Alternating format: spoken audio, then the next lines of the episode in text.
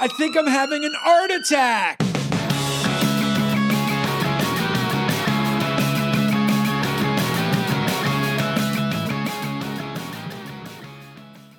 What's up, everybody, and welcome to another episode of Art Attack with your host, art historian Lizzie Daston, and myself, Justin Bua. Today, Lizzie has chosen this topic, which is art, Freud, the intersection of Freud art. Frart. Freud, Freudian art.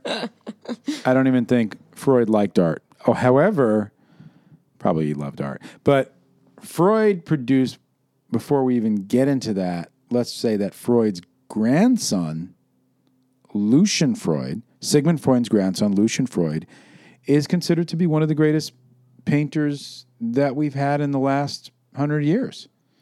I mean, by a lot of people, he was a goddamn good painter. He's a real guy who's like, you can't say that guy could not paint. That guy was, what a painter he was. I would agree with that. Goddamn good painter. And it's interesting because Lucian has extended the psychological interest of his grandfather in his own portraiture. Often his works are just deeply steeped in macabre and they're hard to look at. They're real, they're raw, they're visceral. The paint has built been built up, so there's a thick impasto. Beyond impasto, it's like I think he might have been one of the first people I've ever seen do it to the point where it was like caked on to that level, and it would kind of he would do it in a way that was almost excessive. Everything was excessive. Like the the models were these sometimes could be these really fat, fat, fat, fat people of excess, and the paint was excess. Everything was excess.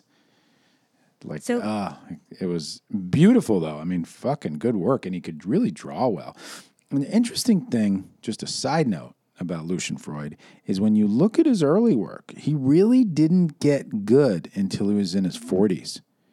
He was he was not a good draftsman. He became a really good draftsman and painter because he worked really hard. You could see a lot of that in his work. Well, he also explored self-portraiture and I think Mm-hmm. that when he developed through, you know, the maturation of time that his art also echoed that and you can see that in his studies of himself and when he's in his 50s and his 60s, then it gets real deep. Yes, that's when he got to be really good. But moving backwards a little bit, where did he get this interest in psychology? Perhaps from his grandfather, who I hate to use the word seminal, but he was the seminal. Can't believe you're using that word. I know, but it's appropriate because it comes from so semen, crazy. and Freud is all about sex. there you go. So I actually think he is the the only person that I will about whom I will say seminal. And he developed his theory of psychoanalysis and pre-sexual selves and he divided the unconscious in these three categories the id, the ego, the superego. And I have a very rudimentary understanding of this, so I can talk about it if you if you want, or we can talk about it together. But what I'm most interested in is how these theories manifested in contemporary art at the time, specifically through the work of the surrealists. So to explain the id, the ego, and the superego, I'm going to use a really weird example, but it's just one that came in my head. So don't psychoanalyze it the id let's say you're a kid and you have you're excited about something and you have the impulse to masturbate. That is the id. It's sexual it's primal it's an instinct. It's a drive. And freud talks a lot about the sex drive and then later the death drive and how the two are intertwined. So the ego would say hey you're outside. We're not supposed to masturbate outside and then the superego is sort of the judge that figures out those two opposites from reason and the illogical drive. So that's kind of how I think about these things, how I divide them. And the id is probably the area of the unconscious that's most interesting to artists because that may represent your true unfettered self. So a lot of people like Dali and Man Ray and Duchamp to a certain extent, they were exploring tapping into that self that only is available to us as adults once we're asleep. Because kids and Freud is talking also about this the sexuality of children. And that goes back to the id and the fact that when we're young, our instincts are more prominent. And as we become older, our ego and superego, they mm-hmm. take over because of cultural norms and expectations that are placed upon us. So childhood represents that true self of sexuality and of these instincts. And that's also where the Oedipal complex comes up, which is our desire to. Oh, it's so weird. The Oedipal complex is weird, but it's wanting to have sex with your mother and kill your father is a very, mm-hmm. very basic sense. But very, very, you know, normal. normal. well, it is. It is actually normal. Is it? Oh, Jesus but- Christ. Who's normal? Well, in a more general sense, then it's about having aggression towards your parent who mm-hmm. shares the sex that you do, mm-hmm. and then a fascination in almost this psychosexual way with the parent of the opposite sex. So let's talk about how this plays a role in art and Yeah. how he influenced, how Freud's concepts influenced uh, artists. Because we see that historically, for example, with Cubism, how uh, how certain things. Uh, how certain periods, the agricultural revolution, or for example, going back to Cubism, it was the um, the theory of relativity influenced Picasso's idea and Braque's idea of Cubism. So, how does Freud coming onto the scene start to influence the work of artists? Well, first, I would say just this concept of scopophilia, which is the desire to gawk. And you see that in a lot of surrealist work because there's an increased attention on bodies, on sexuality, on fetish, which is another trope that Freud often explored. And so Freud's big thing was dreams. And when we dream, that's when we're able to escape into ourselves, to ground into who we really are. And that was the concept that the surrealists they picked up and ran with. And there's a a film by Dali that I think illustrates this particularly well. I think it's called Un Chien Andalou, the Andalusian dog, and it starts with a woman whose eye is slit with a razor. And so I think that frames this mm. concept perfectly because Dali is saying only when we let go of the logical trappings of sight can we really start to see. And hmm. his most iconic painting is, of course, The Persistence of Memory. And that one is this dreamscape that's about Dali's fear of his sex drive and fear of the death drive. Again, hmm. all of these are tethered back to Freud. And so the short answer to your question is how does this manifest? It manifests through dreams. And the surrealists, that's what they're painting. They're painting with this automatic way where they're not thinking about anything. They're mm-hmm. feeling and they're translating that feeling onto the surface. I see. So, are there are there other? I mean, because today, obviously, I think that just the way we live, we're all influenced by Freud. You know, Freud has come into every part of culture. I mean, he's his his stuff is so accepted now that we take it for granted. You know, so we can't even imagine the fact that uh, these artists there was some outside source or some outside theories that have influenced the way their brushes move up and down on the canvas.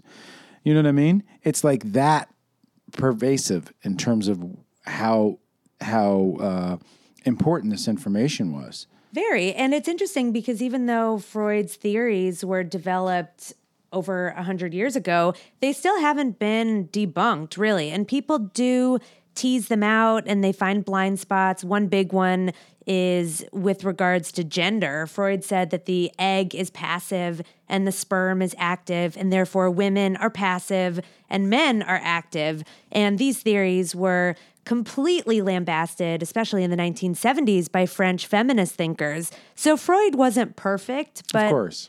I do think that there's still tremendous value in his theories, and it's so cool to see them visually play out in surrealist art, which I think we should talk about more specific examples. But one thing I wanted to say mm-hmm. in the beginning, you were joking, but you said that Freud hated art. And actually, I remember when I went to Vienna and I saw Freud's studio or his his um, office And the only thing I really remember is that he had a print of Goya's The Sleep of Reason Produces Monsters. And I remember thinking, oh my a- God, that is perfect. It is brilliant. And if you don't know the work, it's a self portrait, it's a print, and it's Goya sleeping, but sleeping chaotically with all of these monsters coming out behind him. And so I think that work is really about tapping into yourself through your dreams. I think that I think that was an etching. It was a black and white etching. I just know it's a multiple. Yeah. Oh, so yeah. So that's an etching. Yeah, I, that work is very, very dark and very gruesome, and it's also like all of these fears and these violent, and perhaps you know his his all these different archetypes within himself. You know, all of these different parts of himself that are coming out at night. You know, not just monsters, but maybe perhaps his own monsters. Oh, yeah, his own Pandora's box. We can't escape ourselves when we sleep. No. And Goya illustrated that, and then Freud really just framed it psychologically. And then the surrealists took that framework and then painted their own work. So there's a lovely synergistic relationship between mm. art and theory, and then art again. And so that's why that image of Goya in Freud's office has really stuck with me because it just was was so profound. And going to the surrealists, there there's some analytic surrealists, and that would be the work of Dali. So, analytic surrealism or naturalistic surrealism just means you look at it and you know what you're seeing. And it may be confusing, like his persistence of memory with this weird shape in the foreground, and we see clocks, but they're melting. But we still know that it's a clock. We still know that we see a tree and a mm-hmm. landscape. Mm-hmm. But then the other side of surrealism is called biomorphic surrealism. And that would be typified by somebody like Juan Miro, mm-hmm. where it's more, it looks like a doodle, like this automatic expression of the unconscious. Yeah, or it looks a little bit like a mobile, like an Alexander Calder, Calder mobile. But yeah, um, uh, when you go back to that Man Ray, that Man Ray painting Photograph. of oh yeah right of Minotaur, which is so weird because I was looking at it, and if you guys want to check this out, it's really trippy. But look at it from far away. If you look at Man Ray's Minotaur, it's literally uh, a woman holding her arms up. But if I the whole time I didn't know it was that, I thought it was a bull. I thought it was a Minotaur because I couldn't see it. And then I got up close. I was like, whoa, that was a body. But do you think that was really influenced by Freud? yes. Oh my God, the Minotaur. Yes with a Z? Like so much so that it was yes. yes. I do. All right. So Minotaur was the surrealist publication. It's where people wrote manifestos and where mm. they reproduced images of their work. And if you think about a Minotaur, he represents, or the the myth of the Minotaur and Theseus from antiquity represents this collision between the rational self and the mm-hmm. irrational truth. So the rational self would be Theseus, the guy who wanted to outsmart the labyrinth and outsmart the king, Minos, I believe. And then he was the one who slayed the Minotaur because he was given aid by the king's daughter Ariadne. So that's rational logic. And then the irrational self, the id, is the Minotaur, this beast who operates by instinct and passion and drives alone. And so the this story was entirely influenced by Freud. And then also this concept of doubling. You mention it looks like a bull, but then you realize it's a body. And this duality of self is, it shows up in a lot of surrealist work. And that was initially framed by Freud. Yeah, I mean it's absolutely beautiful. Absolutely brilliant. and provocative. And I think that's really important. Surrealism is often talked about alongside Dada, and we've already done an episode on Dada, but the key difference is that Dada's intention was more political, and the intention of surrealism is very sexual. We have a lot of fetish in surrealist work, which is another Freudian concept. And kind of funny because people talk about a foot fetish a lot, but I mm. think by nature, a fetish has to be about something that is not on the body. It's not a mm. body part, it's something that we attach to the body or can apply to the body. Mm-hmm. And so a foot fetish, unless you're talking about a, Uh, a a foot fetish is not a thing unless your foot is not attached to your body. Unless it's a prosthetic foot. Are you are you saying that without Freud, though, I'm still trying to wrap my brain around it, and I think everybody out there who's listening to this, and I look, I I think that these analogies make sense to me, but without Freud, without the advent of this whole different way of thinking, do we get surrealism, or does it just never happen? Never happened. Wow. So Freud, without Freud, that never happens. I think so because art So is a product of its time. Jews are probably the greatest thinkers of that time? You got Einstein, you got Freud, and who else? You got And Boa. and, and and Karl Marx. Oh yeah, At that- definitely. so you got those three people who really changed the way that people are thinking. The way that they're thinking, the, way that they're producing, the way that they're creating everything, of course. And art is so much a product of society, and Freud is shaping society. So now we're taking that. Now every nobody's thinking about that. The people now who are doing surrealism, there's a lot of artists out there who are doing surrealism, a lot. And certainly a lot of artists that are influenced by surrealism. Tons.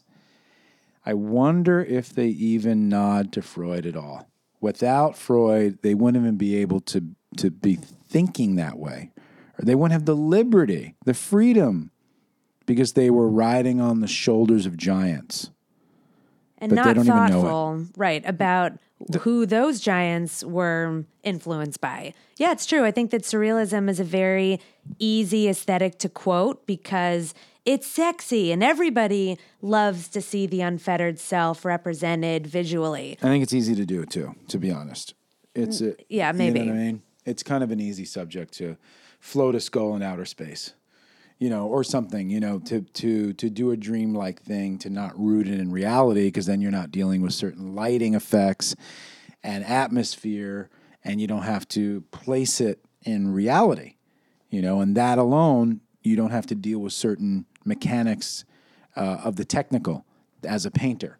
So you just go like, yeah, let's just float it in uh, outer space, and uh, that'll be what it is. And I can light it however the fuck I want to because, you know, I don't want to have to deal with the natural way of, of dealing with it. And then it becomes something more, something more like spiritual and other dimensional. Yeah, I think that's a really good point that more than any other art form in contemporary parlance, surrealism and pop art have both been very bastardized, or Yeah. the versions that artists create today are bastardized versions of the movements when they were originally created. And Absolutely. Yeah, and so I Because think it's easy to do. It is easier And er to do. Yeah, easier to do. And that's a little bit like hip hop. Hip hop is so bastardized today that, you know, everybody does it.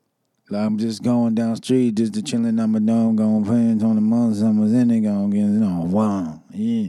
And then next thing you know, it's like you're on the radio, and it's all about, at that point, it's all about production. You know, it's all about the producer, the beats, and and then marketing, you know, and then the image.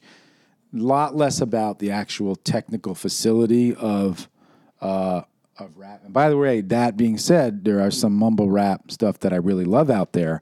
But my analogy is that much like surrealism, you know, people don't think about. You think any of these rappers now think about the old school people where it came from? Is anyone thinking about Kool Herc? Anyone thinking about Flash? You know, anyone thinking about the shoulders of giants that they climbed up? No, of course not, because they think that they are. And artists today do the same thing. They're certainly not thinking. Well, most most artists are not thinking, "Oh, Freud was such a big influence on me," and you know, going right to the going right to the source. They're just climbing through the weeds and just going right to the wellspring, drinking from the water.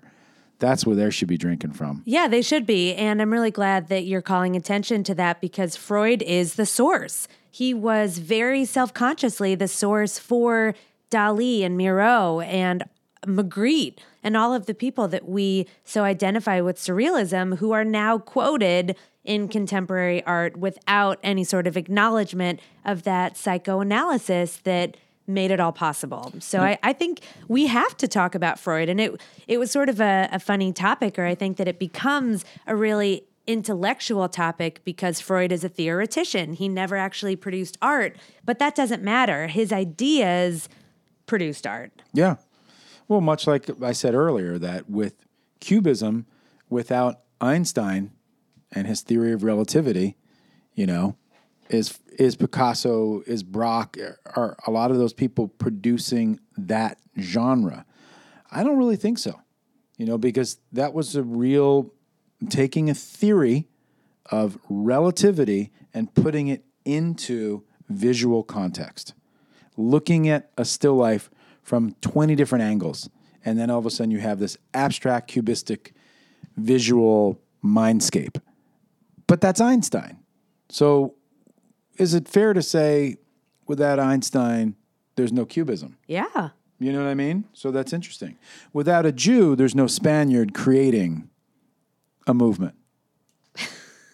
Mic See, drop. Jews and Spaniards. That's my blend right there, guys. That's a good one. That's a good blend. That that comes together in many ways. So let's talk about the actual painting that is perhaps the most iconic version of surrealist art made in the, the 30s. The 20s and the 30s, those were really the years of surrealism. And that would be Dali's Persistence of Memory, which is a tiny canvas. And I think that that is actually appropriate to mention because dreams are the most intimate thoughts that we have. They're just for us. We barely even share them with our rational selves because often we forget them the moment we wake up. And so I think that intimacy is appropriately reflected in the small scale nature of the canvas. But people forget or maybe are surprised to learn that this painting is so small because it is so iconic. And mm-hmm. as we discussed with the Mona Lisa, we assume that the bigger the painting, the more famous the work. So it's a small painting at MoMA in New York. And it is of a barren landscape. There are cliffs in the far background, water that is incredibly still. There isn't any movement in the entire composition. We have a tree without any kind of branches. Everything is dead or in some kind of process of analytic decay. It feels like a wasteland. And Dali has examples of his iconic dripping clocks. And if you think about just a clock that's melting, it becomes functionless. It is a functional object that is rendered functionless. And that's important. And there are flies circling the clock. And then there's another pocket watch, and ants are crawling over that. And so there's just a lot of decomposition in Yeah. this work. This is uh, this is obviously a very iconic painting that every every college kid hung on their dorm. you know, because they said this is one of the highest selling posters in the in the college market.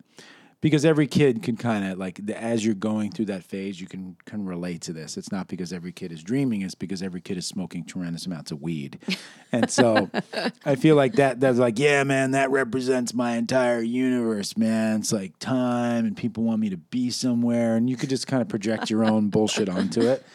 But this was one of the, you know, th- this is a painting that I have to ask you because I don't understand it. But what, and everybody knows this painting out there. So you can go look up Dali Persistence of Memory in 1931, but you guys know this painting of clocks melting.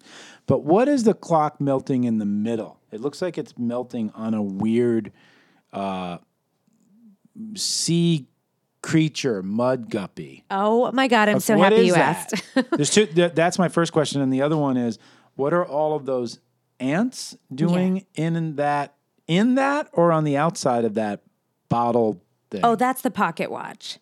and they're on the outside of it. Yeah, they're swarming on the outside of this pocket watch. So again, it's about the futility of time and the death of the future drive toward the death drive. So what is that? What did you call it? A guppy, a sea guppy, mud guppy. a mud guppy. Remember, mud guppies were the No. original out of the original supposedly uh, fish that came out of water to become a mammal. That was called a mud. Oh, yeah, I that see was a- that. that was a mud guppy. So Does it that look like actually- it looks a little like a mud guppy seal piece uh, leather balloon deflated? Hmm. But what is it? I don't know. Well, you are energetically getting close to what it is, especially when you use the word deflate. So, what it is, is a flayed, abstracted version of Dali. It is a self portrait that references his fear of his own sexual impotence. So when you say deflated, that made me laugh. That's kind of awesome. And it reminds me there is a historical precedent to flaying your own skin and rendering that in a painting. And the best example is Michelangelo's Sistine Chapel, not the ceiling, but one of the flanking walls. He Yes. represents himself as oh, the Oh, flayed wow. body of St. Bartholomew. So is that where he's getting it from? Yeah. Art historically, that's where he's getting it from, but really he's getting it from Freud because it's all about the sex drive and the death drive. That is what this painting is. And so it's funny because you're right, every college kid has this on his or her dorm, but Yeah, they do. really it's not exactly a college thing that you want to celebrate. It's like, hey, look, I'm impotent and I'm afraid of dying. Well, I think you know. I think college, though, you're you're going through your that time of your life. It's a coming of age time where you're realizing, like my, you know, I do have uh, an expiration on my life, and you start to come into uh, that kind of awareness. Well, sure, but I don't think that college students have the awareness of this particular painting. I think it's more like what you said hey, I don't want to be anywhere and time should stop and I'm on I- drugs. yeah, when mushrooms are mushrooms make me feel great, and whoa, with mushrooms things do melt. You know what I mean? So it's like that represents me, man. These mushrooms are so cream. Dali was, and that's why everybody says Dali was on drugs. It's like, and Dali said himself, "I don't do drugs. I am drugs." So everyone's like, man, Dali must have been on some mushrooms and gone to Peru to do some ayahuasca, man. But dude, Dali never went to Peru to do ayahuasca. No, he, read just- theory. he read Freud, motherfucker. He read Freud. Right? yeah. So tell me what else. Tell me what else about. Tell me who else. Magritte, ce n'est pas un pipe. Ceci n'est pas une pipe. Ceci n'est pas un pipe. That I don't necessarily think is the best example of Freudian analysis, but it is a beautiful surrealist canvas, so we should definitely talk about it. This work, I think, is one of the funniest and also one of the most revelatory paintings of the 20th century. So it is a tightly rendered image of a smoking pipe. And then in French, he writes with precision, this is not a pipe. Mm-hmm. Ceci n'est pas une pipe. Which is funny because you're like, yeah, it's a pipe. It's obviously a pipe. It Right. looks like it could be an advertisement for a pipe. That's how you much of a pipe it is. Exactly. It's it's super pipey. but if you think about it, it's not really a pipe. It is an image. It's a mm. representation of a pipe. And so Magritte, through this work, mm. gets deep into conceptual thought of what is real. Mm-hmm. And then artists in the 60s and the 70s, like Kosuth would take this to another level. It's a sign versus a signifier versus a referent. Mm. And which one is which? And I think that Magritte is very forward thinking in this thought process through this work. Yeah, I, I would say that this painting is not necessarily influenced by Freud. No, no, Right. it's not. Okay. Okay.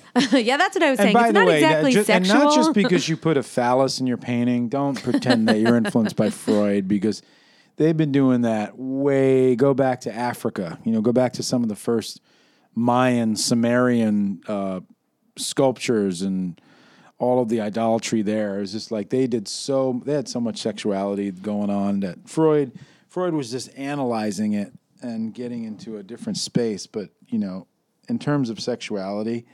Uh, that's not always just Freud. You know what I mean? no, no, definitely not. But I think I'm rubbing off on you a little bit if you saw a phallus in this pipe. I do. I bet- yeah. I mean, like, I, I definitely do. It's just very, you know, I'm a, I always loved Magritte. I always loved how weird he was and how he was able to play very simply with your mind. And I, you know, he's a, he's a bit of a, of a visual mind guy. You know, he, he likes to do what I like to call visual puzzles, you know, and I think that that's really cool. Uh, painting puzzles, visual puzzles, and there's a place for that. You know what I mean? And I think he was, uh, I think he was definitely starting something that be, that you know people took into another another space. Magritte is his own lane. He was another dude who was in his own lane. Yeah, he was part of the surrealist movement, but he did his own thing. And Dali too, you know, and Dali did his own thing, and and yet all of them without with or without knowing it were like you said influenced influenced by Freud.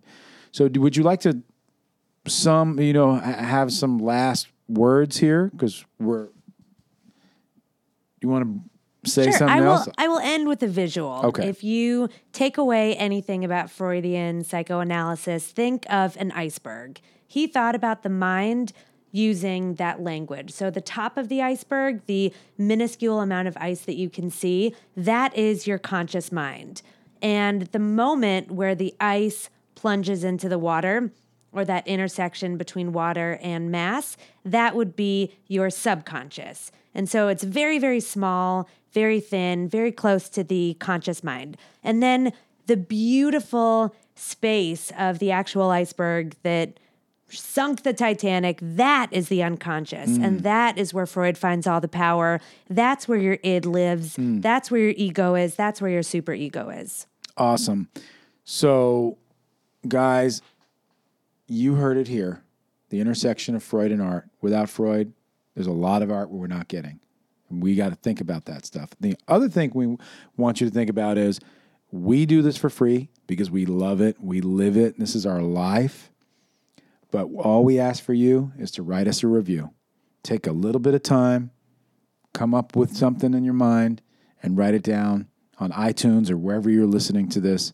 Just write us a review. Come up with something with your unconscious mind and then write Yeah. it with your conscious. Don't get too Freudian though, because that's disgusting. disgusting. But write something beautiful. Okay, guys, thank you. Peace.